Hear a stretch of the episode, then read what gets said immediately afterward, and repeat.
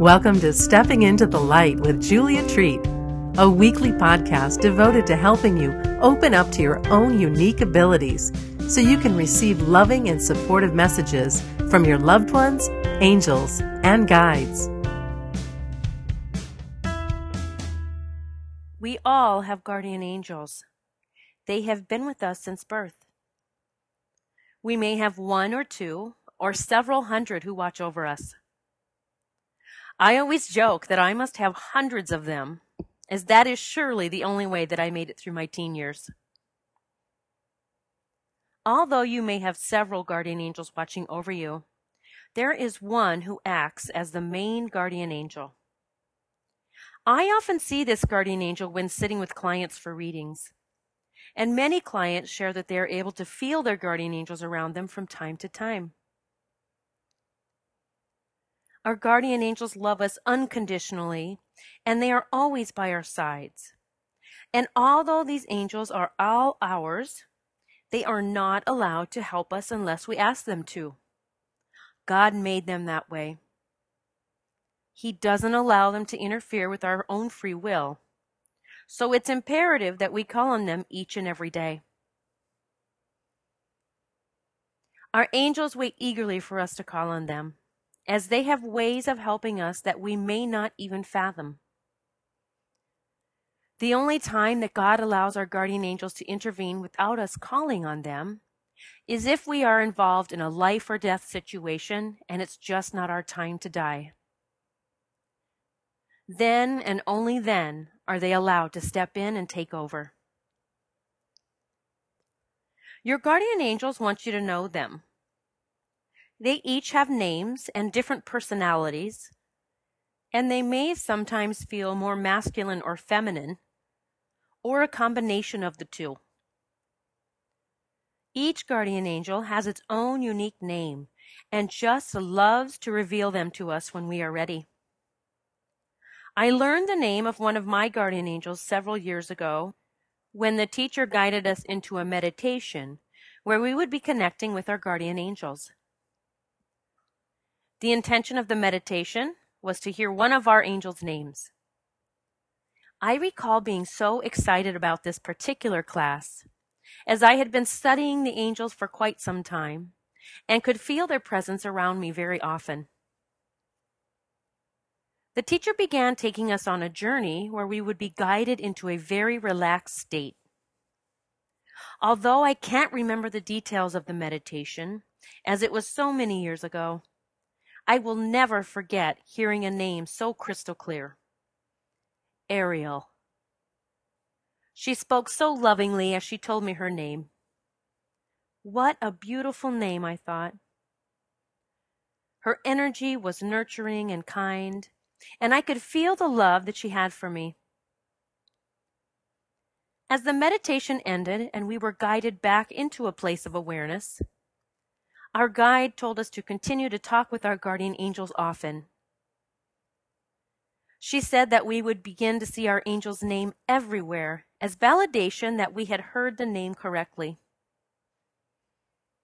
As I left that evening, I asked Ariel to continue to show me that she was around and that I would be open to however she wanted to do that. The very next day, I was traveling down the interstate making my way to my morning yoga class. As I was preparing to take the exit that would take me to my class, a huge semi truck came barreling along beside me. Written in bold red letters was Ariel Trucking. I couldn't believe it. It was Ariel letting me know that that was indeed her name and that she was right there with me. And if that wasn't enough, just a few short days later, I was reading a book that I had been thoroughly enjoying for several days. For the life of me, I can't recall the name of it. But I do remember that the author began talking about an imaginary friend she had as a child named, you guessed it, Ariel. Since learning Ariel's name, I have connected with several other guardian angels, including Seraphim and Joseph. I am so amazed with that initial guided meditation that had helped me connect with Ariel and learn her name that I decided to begin offering a class and guided meditation of my own, aimed at doing this very same thing. I wanted to help others gain a stronger connection with their guardian angels just as I had. During one of my classes, I led a small group into a guided meditation. After helping the group get into a deep state of relaxation, I led them into the angel's crystal palace. This is a magical place full of so many different crystals and vibrant colors. I told the group to envision the crystal palace and to get a sense of all the love that was inside of those magic walls. I asked for all of their guardian angels to step forward and instructed the group to ask at least one of their guardian angels' names. Just be open to whatever you hear, I told them. The intention was to hear at least one of their angels' names, but I left it open to however many angels wanted to come forward. You might hear one, and you might hear several, I continued. Whatever it is, it's perfect for you. When the meditation was over, and I had brought the group back into complete awareness of the present time and space, I asked if everyone had heard a name. As I looked around the room, just about everyone was nodding their head yes. But there was one woman who shrugged her shoulders. She looked unsure of what had happened, and I could see the disappointment on her face. I addressed the group and told them that angels don't always have angelic sounding names. The name could even be Tommy, I said. As soon as I said that name, the woman's eyes just got as big as could be. I mean, her face was priceless. The woman spoke up and said that she couldn't believe that I had just said that name. As she spoke, she turned the piece of paper around that she had been writing on. She had written down her angel's name on a piece of paper, as I had encouraged everyone to do. She turned the piece of paper around where we could all see it, and in big, bold letters, she had written the name Tommy.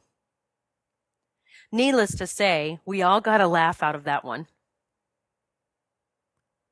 I encourage you all to ask your guardian angels for their names. Just be open to however they will come forward and let you know what their name is. It may be something you keep hearing in your head over and over. It may be a name that comes up in conversation, something you see in a book, or even on the side of a semi tractor trailer. Just be open to how your angels will connect with you and be open to whatever their name might be. I hope you join me next week as I will be offering a similar guided meditation just for you. A meditation to help you get connected with your guardian angels and hear their names. God bless each and every one of you. Namaste. Thank you so much for listening to Stepping into the Light. If you like what you heard, please share this podcast with your family and friends. And be sure to visit Julia's website at juliatreat.com to sign up for monthly cyber swag, including meditations, rituals, readings, and lots of other life changing stuff straight to your inbox. It's free.